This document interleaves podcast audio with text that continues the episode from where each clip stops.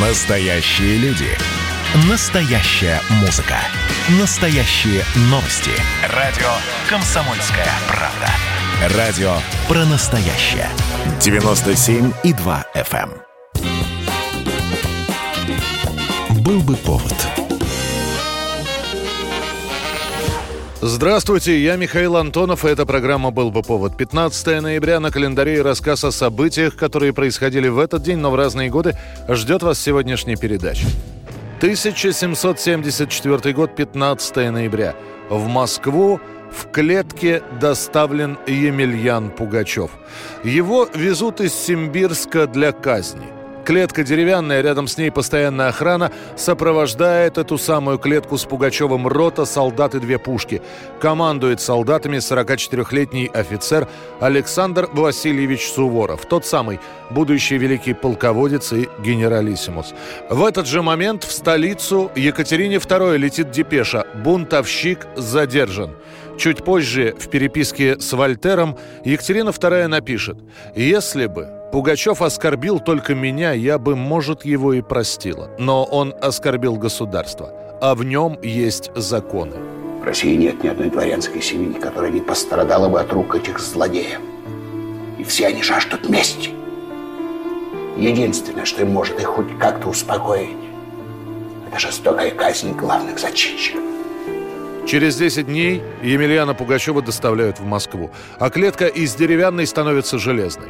Именно в этой клетке Пугачева после допросов выставляют на всеобщий обзор при входе на Монетный двор у Воскресенских ворот слева от Иверской часовни. Клетка тесная, в ней можно только стоять. Пугачев лишь изредка припадает на колено и опускает голову вниз. В него летят нечистоты, плевки и крики «Вор!». Почти полтора месяца, пока будут проходить допросы, бунтовщика Пугачева выставляют на обозрение как зверя. За всякий бунт, возмущение и упрямство, без всякого милосердства, четвертовну быть. Тело на колесо положено, а голову на кол. Сама Екатерина на казнь не приедет, но по ее распоряжению Пугачева перед четвертованием умертвят, чтобы облегчить страдания. Емельяна Ивановича Пугачева четвертуют на Болотной площади, голову посадят на кол, а части тела разнесут по четырем частям города, где прилюдно сожгут. 15 ноября 1988 года с космодрома Байконур осуществлен первый запуск советского космического челнока, названного «Бураном». Это будет его первый и единственный полет, который как бы подведет черту под эпохой советской космонавтики. Работа над этим проектом, который в кулуарах называют «Наш ответ американским шаттлом», начинается еще в 1976 году. Создается специальный специальная ракета-носитель «Энергия», а «Буран» делает коллектив во главе с академиком Глебом Лазино-Лазинским. Устремленная в зенит исполинская космическая транспортная система «Энергия Буран» олицетворяет вершину наших научно-технических достижений. «Буран» позволяет разместить в своей кабине до четырех членов экипажа и шесть пассажиров, вывести на орбиту до 30 и вернуть на Землю до 20 тонн груза. Первый полет носит испытательный характер и выполняется без экипажа, исключительно по приборам. Сам запуск «Бурана» показывается всеми телеканалами, а успешное выполнение задания преподносилось как очередная победа в космической гонке.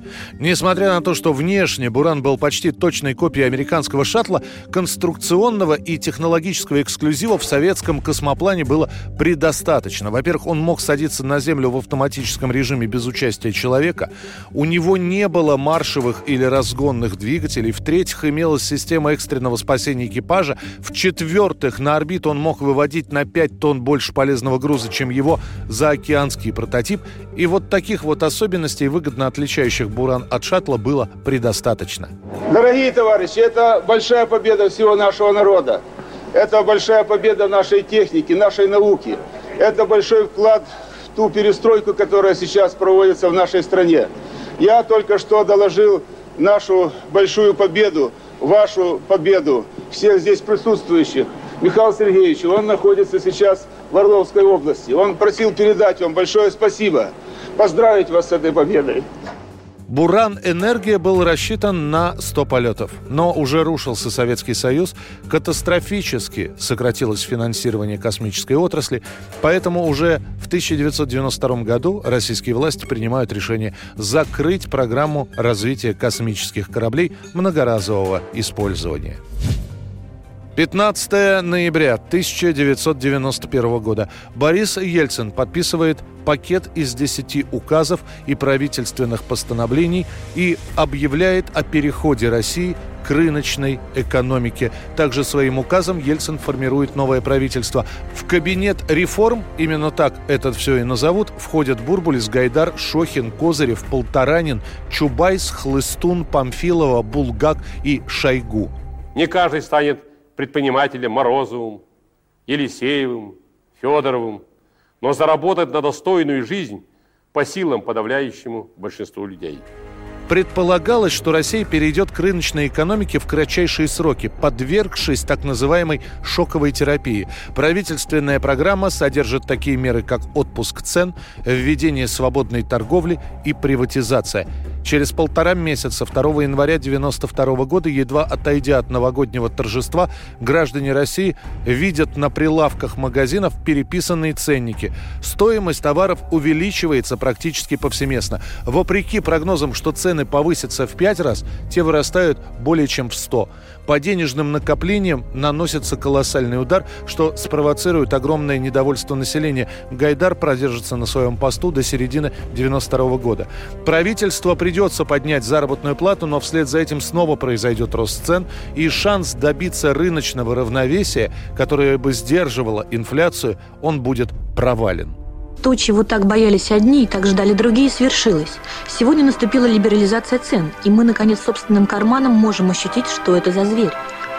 Раньше всех в заспанной столице лицезрели зарю новой жизни неутомимой домохозяйки, по привычке выстроившейся в молочной очереди. И в некоторых магазинах самые удачливые смогли купить молоко по рубль 72, кефир по рубль 80, масло по 45 и сметану за 10 рублей 20 копеек.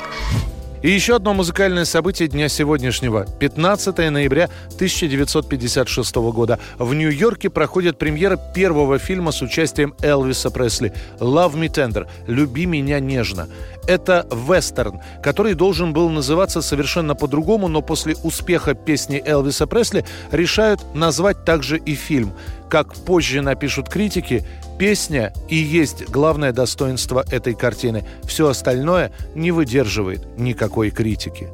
Это была программа «Был бы повод» и рассказ о событиях, которые происходили в этот день, 15 ноября, но в разные годы. Очередной выпуск завтра. В студии был Михаил Антонов. До встречи. Love me tender, love me sweet, never let me go. You have made my life complete, and I love you so.